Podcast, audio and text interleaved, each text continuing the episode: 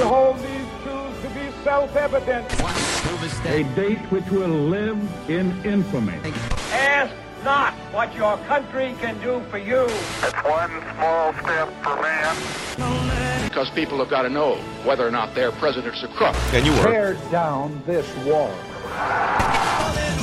Read my lips. I did not have sexual relations with that woman. Yeah, you did. I can hear you. The rest of the world hears you. And the people who knock these buildings down will hear all of us soon. The education government schools failed to give you. This is WTN University. Masters in Divinities course, The Life of Mohammed, the Sirah. I'm Michael Del Giorno, and we're going to give you the education your government, well, they give you the opposite, an indoctrination, a historical, incomplete, and inaccurate education. We feel like everything you need to know to understand ISIS, Al Qaeda, Boko Haram, the Houthis, Hezbollah, Islamic Jihad, Al Qaeda, Iran, Saudi Arabia, Syria. I could go on and on. I think you get the picture.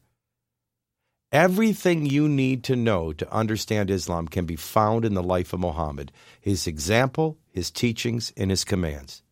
So we started with our Masters in Divinities course, Life of Muhammad, with Dr. Bill Warner from politicalislam.com and author of the book Sharia Law for Non Muslims. And I trust well rested, though I doubt, after Christmas and New Year's. It's good to be back in class. Good to be back. And let me say something about Sharia law for non Muslims. Over the Christmas holiday, I discovered by accident that on Amazon.com it is the number one best selling book in the nation on, on Islamic law. If you say so yourself. I do say so. It's Amazon. Jeff Bezos called me up to say, Bill, good deal. You know, it's amazing to watch um, Merkel in Germany or the uh, mayor of Cologne.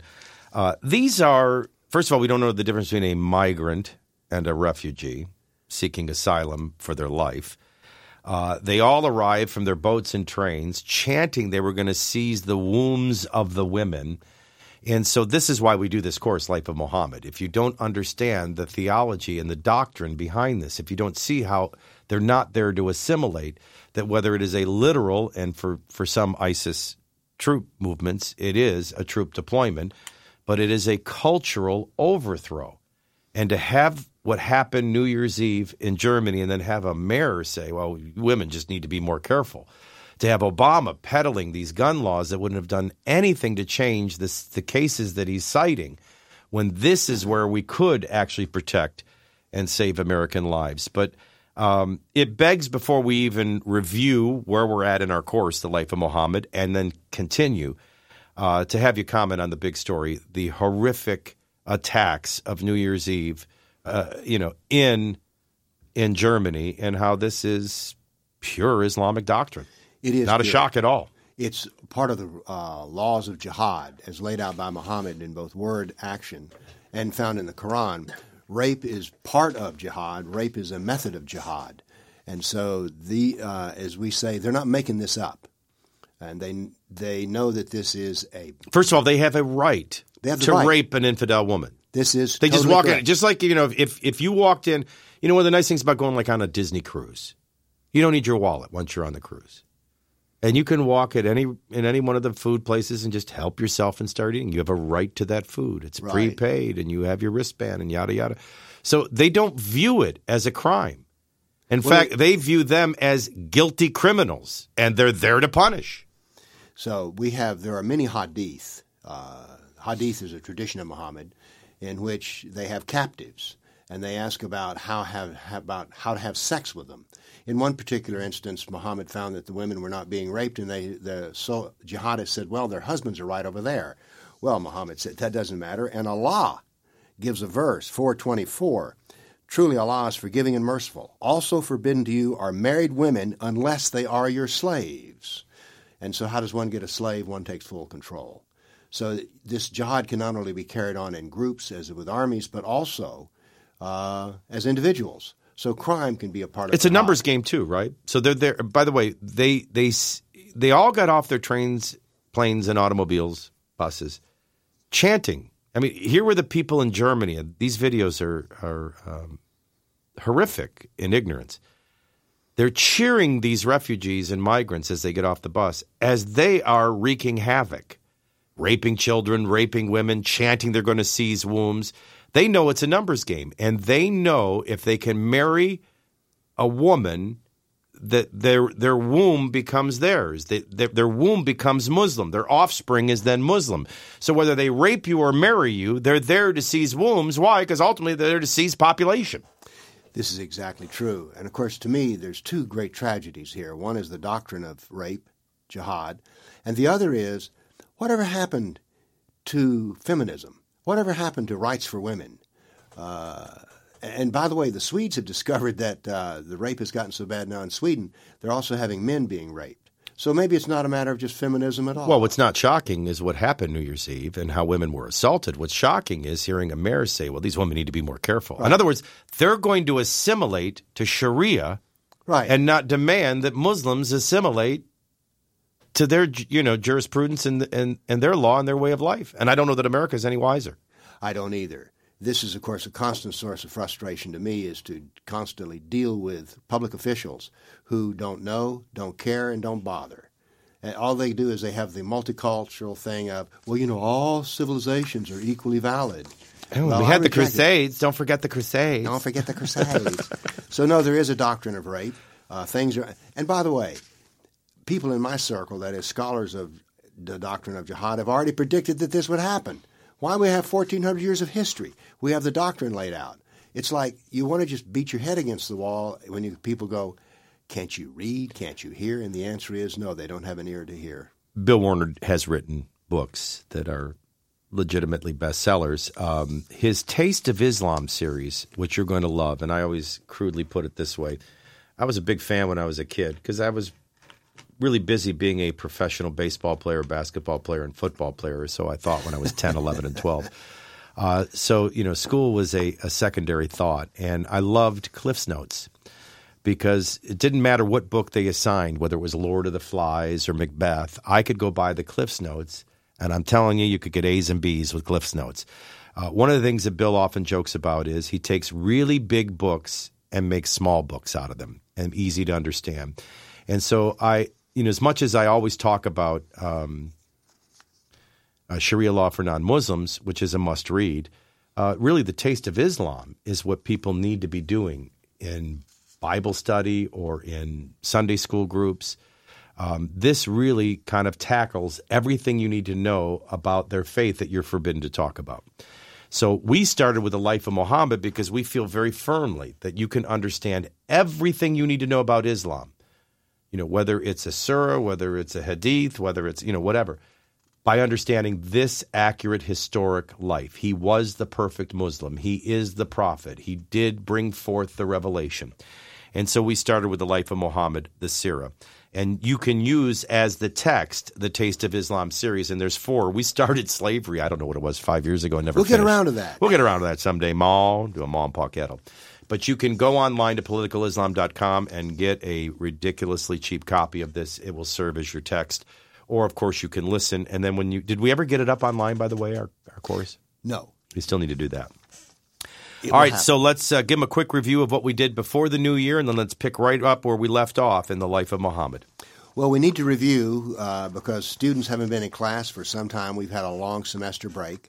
But we start out with the birth of Muhammad and uh, went through his early life. He was a businessman. He was married to Khadijah, and he was a very religious man. And one time on a religious retreat, he has a vision, and this vision is the beginning of the Quran. Uh, he first only taught the Quran as, to his family and close friends because he felt like, you know, I might be crazy here. And so we also have to, we introduced in the first part of the class the idea that there are three views of Islam. We need to understand this. There's the view of the believer, the Muslim, there's the view of the kafir, the outsider, and then there's the view of the apologist. And I'm from the school of the kafir, that is, I say everything that happens to the unbeliever and why it happened. And a kafir is not somebody who merely disagrees with Islam or rejects Muhammad as a prophet. Well, they they have to do that. Well, no, but I mean they're they're considered evil, disgusting, Oh, yeah, yeah, not- a oh, yeah, lowest oh, yeah, form yeah, of yeah, life. yeah, yeah, You're there to be raped, you're there to be beheaded, you're there to be overtaken, you're there to be killed. You're hated. There's Right. people of the book, and then there's the kafir. And Right. And uh, so we, Michael and I, are kafirs. So anyway, uh, And by the way, all their beliefs don't come from the Quran as we're used to the Bible. They're And that's the reason the study of the Sirah is so important. The Sirah means biography, just an Arab. See, you learned another Arabic word here. It's the life of means Muhammad. It's the life of Muhammad. And the Quran has 91 verses that say that every Muslim is to imitate Muhammad in every way, shape, form, and fashion. He's the perfect father, the perfect husband, the perfect warrior. He's the perfect everything. And so, how do we know about him? Well, we have a book called the Sirah, and that's what we're going through here. And by the way, this is a great movie if it would ever be made. So he uh, he starts proclaiming to the world around him that he is now the prophet of Allah, and of course, as soon as this becomes public, the people start pushing back. Now, the reason they started pushing back was originally when he came forth with the Quran, it was just another religion.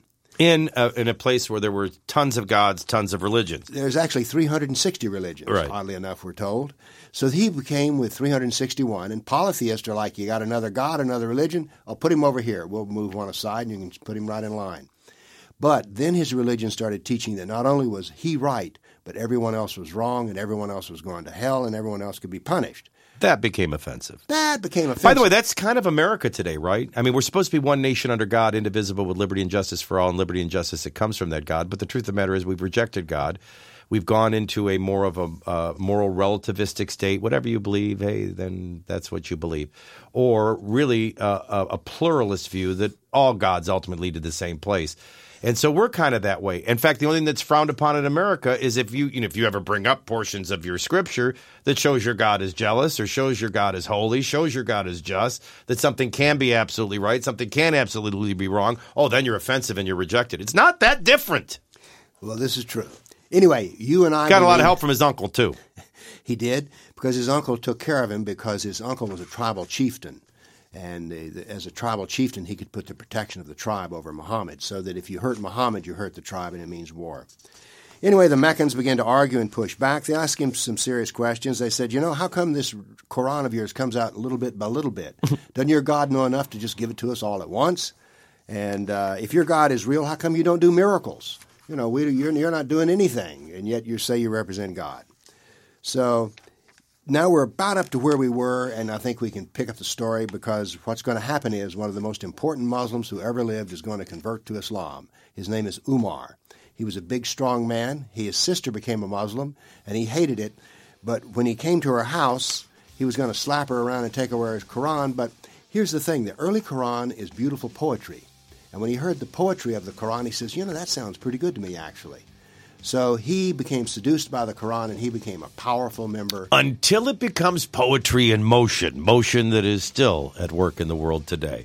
We'll meet Umar as we explore the life of Muhammad. It's our WTN University Masters in Divinity course, The Life of Muhammad. More with Dr. Bill Warner when we come back. It's 1120.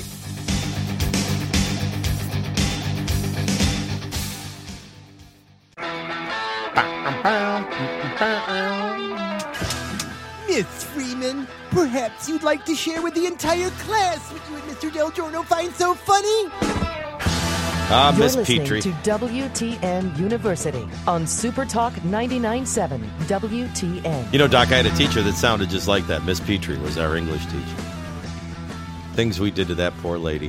1124 WTN University Masters in Divinities, The Life of Mohammed, with our professor and headmaster, Dr. Bill Warner from politicalislam.com.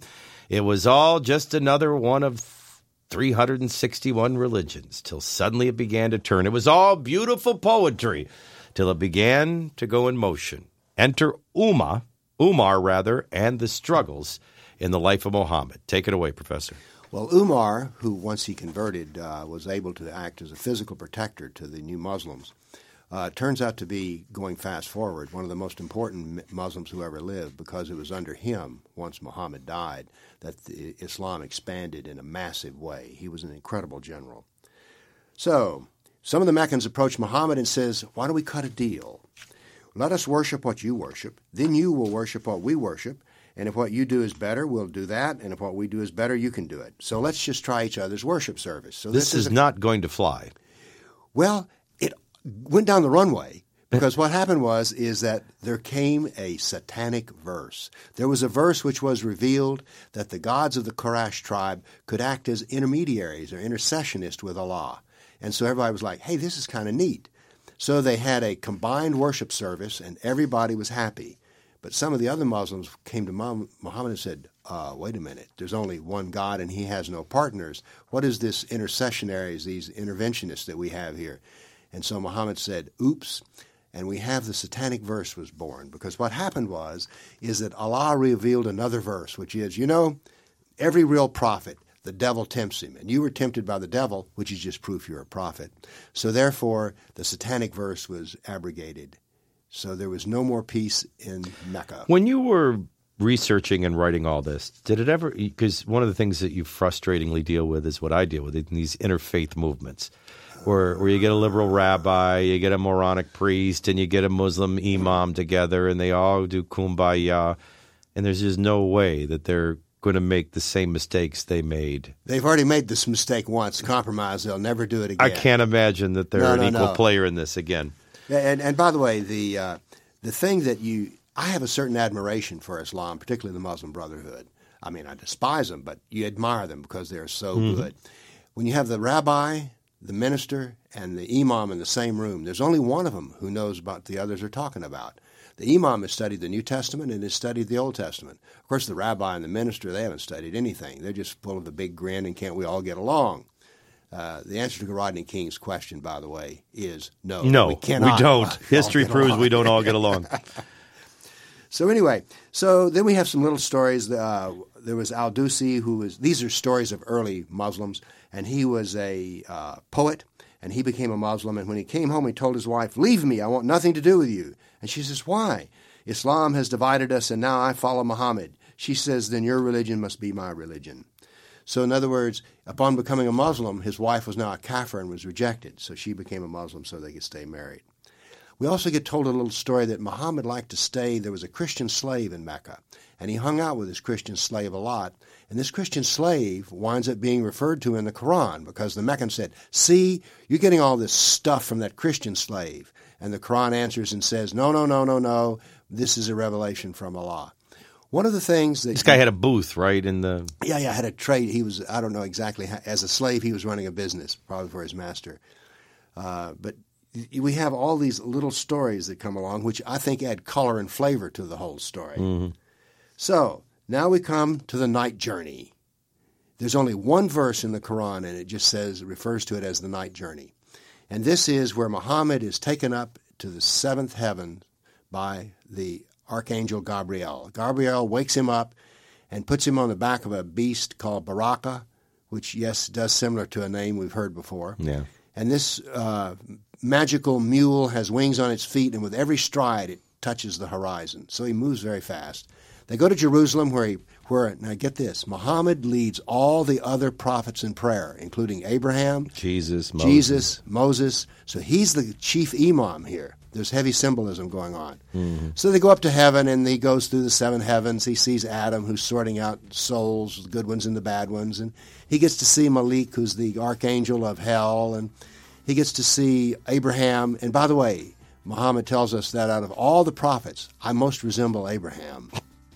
So he gets to the next to the top, which I think is the sixth heaven, and there's Moses, and they so they chat a while, and then he goes up again to see God, and God commands him fifty prayers is what a Muslim shall do. He comes back down, and, Muhammad, and Moses says to him, says, uh, "So how many prayers did God give you? Fifty. Oh, you can't do fifty.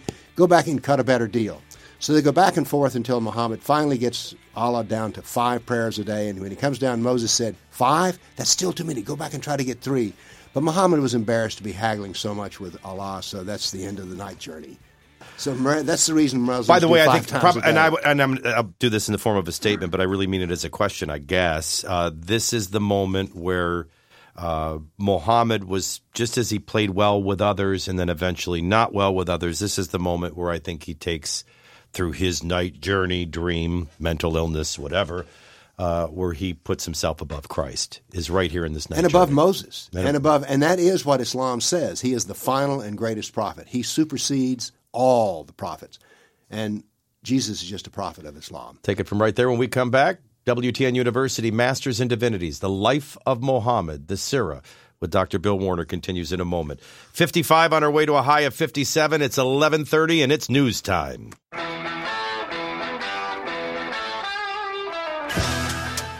Del Giorno, I know you know this material better than the professor, but at least look interested. You're listening to WTN University on Supertalk 99.7 WTN. No, not better, but I learned it from him. And now I pass it on to you. This is WTN University Masters in Divinities, The Life of Muhammad with Professor and Dr. Bill Warner, our headmaster. We're serving, uh, using as our text, The Life of Muhammad, the Sirah, which is one of Bill Warner's Taste of Islam series. All of his books, all of his doctrinal series are available at politicalislam.com. We have met uh, Umar and we have uh, fallen asleep into the night journey where uh, Muhammad uh, takes his tour of heaven and negotiates his prayers with God and takes his throne above Abraham, Moses, and Jesus. And that's where we pick up. I want to relate a little story, which for some reason is stuck in my mind. Uh, Muhammad is standing around near the Kaaba with Gabriel, the archangel. And uh, when one of the Quraysh tribe, who was uh, opposing Muhammad, passed by Gabriel, Gabriel threw a leaf in his face and blinded him. Then Gabriel caused the second leader to get dropsy, and the third man to develop an infection which killed him. And the fourth man was later caused to step on a thorn which killed him. So Gabriel killed these people because they rejected Muhammad. Now, here we see the first beginning of true violence in terms of Islam and the doctrine of Islam. You know, before we get on to Talib and Umar and some of these others, um, and these are all names that I know a lot of you are seeing uh, in in culture today. Uh, there's a great defensive back for the Denver Broncos named Talib. Um, but you know, you're going to see that these names come right out of the life of Muhammad and Muhammad's times. Uh, and have significance. But I, I think it's interesting before we move on, you would agree probably there's no quicker better study anyone can do. If you want to understand the difference between Muslims and Christians, studying the life of Jesus and comparing it to Muhammad is the most profound thing you can do. Absolutely. As a matter of fact, when someone tells me, well, Islam is hard to understand, I tried reading the Quran, I stop them right there and says, don't read the Quran until you've read Muhammad. And by the way, no one, no scholar has ever lived who can understand the Quran without knowing the life of Muhammad. It is absolutely critical. So why not start with the biography of a man? I mean, these stories as we're telling are, are interesting. But there's often debate does Islam have the same God? Well, Christianity, Judaism, and Islam are all monotheistic. I'll grant you that. Uh, but the characteristics, the character of the God is different. Therefore, one has to be legitimate and one has to be counterfeit, or they certainly can't claim to be the same. You're going to find that the Allah described by Muhammad and by Muslims is far different than the Abba Father described by the Old and the New Testament. And there's no consistency with Christ's life as portrayed and proclaimed by Christ and those who witnessed it, and where Muhammad demotes him to. And so this notion that, oh, we believe in Jesus too, you know, just Muhammad came after. Well, Jesus said it was finished and nobody was coming after but false prophets. And he claimed to be one with the Father and he claimed to be God. That's something Islam doesn't acknowledge. And at the point you change the characters, uh, it's not the same religion. But go ahead. I'm well, Abu chiming in and I'm just the student. I should chime up. right away. Uh, we're going to now his protector and uncle who had adopted him, Abu Talib, is going to die. And so this was very important because what it meant was is that he no longer had protection in Mecca. He was now a man alone instead of a man, a member of a protection in the tribe. So, uh, but he went to his uh, uncle's deathbed and asked him to convert to Islam. Can I clarify something? Yeah. He didn't have political protection. He still had physical protection. This may be why things start getting a little more violent. Well, he he now is going to have to leave Mecca. Yeah. This this this is where we're pointed to because he no longer had the tribal protection. So he's, his uncle dies a uh, kafir, and this man who had taken Muhammad in gave him a trade, take care of him all of his life. Muhammad's last words cursed him as as a being for hell. So don't think that you can do enough to mollify Islam. Even if you adopt Muhammad and take care of him, you're still just another kafir. Raise him, protect him, give him credibility, give him cover, give him legitimacy. Yeah. I mean, literally, you, you, like you said, you, you couldn't have done more You could not, you, and this is a lesson with friends all- like that, right? Who needs enemies? Who needs enemies? So anyway, so now the persecution becomes a little worse, but now th- bigger things are getting ready to happen in his life. This is like a movie. His wife dies, who is his chief protector in the sense of his heart and his emotions. So he marries a uh, a widow three months later. By the way, was he um, just one wife at this point, right? one wife. So in his early, see, there are two Muhammads. There's the early Muhammad and the later Muhammad. Now, the later Muhammad is beginning to develop because he marries a widow. That good idea, I would say. But now then, he contracts a marriage with his chief follower, Abu Bakr. And Abu Bakr is a name which we're hearing today in the news. The Caliph of Islamic State's name is Abu Bakr mm-hmm. as well. So he marries, he is engaged to Abu Bakr's daughter at age six. Now, the marriage isn't consummated yet, but this is happening. So he tries to strike up political allies in another town nearby called Talif, but that doesn't work. So he then, there's a fair. There are fairs that, Mecca is a pilgrimage center, and there are these trade fairs, and, and people come for worship and to do business, to marry, to get, do whatever. You're out alone, and now then you're in town. It's like a Vegas convention. It's like a Vegas. I hadn't thought about it like that, but yes. That's why I'm here. So, uh, so there were men who came from Medina, which was north of Mecca, and they converted to Islam. And this is his trapdoor that he's going to escape from the persecution of Mecca. And by the way, the worst that ever happened in Mecca, they say, oh, he was so persecuted. Uh, dust was thrown in his face, some animal guts were dumped on his back, and there was a fist fight. So these are the this is the violence that happened in Mecca. So, but he's getting ready to leave. He take he makes oaths of allegiance to the men in Mecca, and he's preparing to go to Medina, where everything changes. All of Islam is divided into Mecca and Medina, and he's now getting ready to go to Medina. If I were to ask you the top five things, most significant things people shouldn't miss about the Mecca era, I don't know that you would stop at five, but if I made you, what would you? In Mecca, what we have is a new religion, but it does not yet have Still, jihad. yeah, still one of many. Still one of many. It claimed to be the. It was still the unique only religion, but there was no violence in it yet, except for fistfights. No one's killed yet. So in Mecca, the message of the Quran is again and again and again: if you do not follow your prophets, then you will be destroyed. The re, the Old Testament is recreated in Mecca to show the story like Moses' purpose is not to free the Jews. His purpose in the story of Moses, as is in the Quran, is to have the Pharaoh admit, okay, Moses, you're the prophet of Allah. And because he wouldn't admit that Moses was the prophet of Allah, that was the reason for the destruction of the Pharaonic temple. It was wrath. It was wrath. Rather than- So every story, the story of Noah is worked to see they didn't believe their prophet. So the whole Torah becomes an advertisement for Muhammad.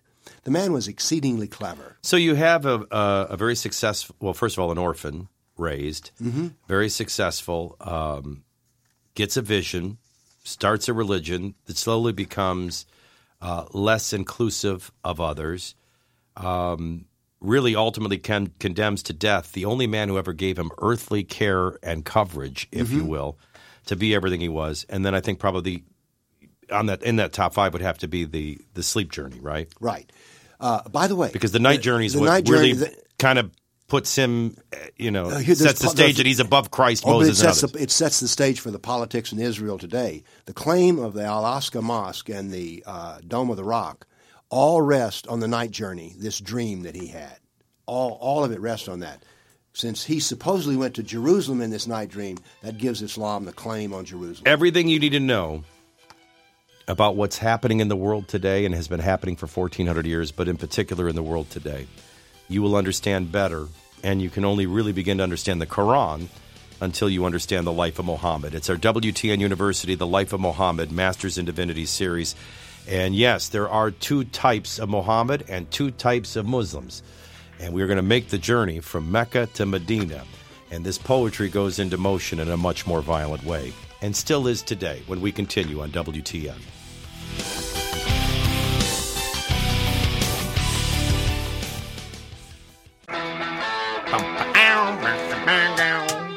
Miss Freeman, why can't you be like Mr. Del Giorno? And for goodness sakes, sit like a lady.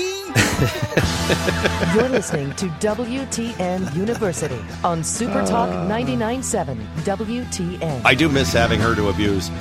All right, final minute and a half at WTN University, our Masters in Divinity course, The Life of Muhammad, the Sirah, with our Headmaster and Professor Dr. Bill Warner. By the way, the text for our teachings is The Life of Muhammad the Sirah, a Taste of Islam series available like his book, Sharia Law for Non Muslims at politicalislam.com. You know, I often explain to people we had three types of Muslims in, in the world today. We have those that are peace loving and religious only. We have those that are political and seek, you know, to overthrow our civilization, way of life, and constitution. And those that seek to take our life for already being guilty of being evil, filthy kafirs. And the reason you have those three types of Muslims is you had those three types of Muhammad, and that's why studying the life of Muhammad is so important. And I think it's um, it's taken us a journey of three classes to get through Mecca, uh, from birth to the widower status to his first two marriages. I didn't know, by the way, that Aisha was technically third. Yes, and he. I thought she came much later. No, she's engaged at age six, and she's nine years old when they move to Medina, and he's going to marry her in. Medina. But this course in human history takes a wicked, evil, dark, violent turn as we go from Muhammad's Mecca years to Medina. Next class next Friday. It's going to get violent. It's going to get violent. It's a great movie, but it's rated M for mature. Uh, again, if you're interested in this entire Taste of Islam series, they're the only religion that still believes in slavery. That's one of them. This Life of Muhammad that we're doing is a course with you. They're all available at politicalislam.com. And for goodness sakes, if you haven't uh, read the book Sharia Law for Non Muslims, I encourage you to pick up a copy there as well. Dr. Bill Warner, thanks for our class.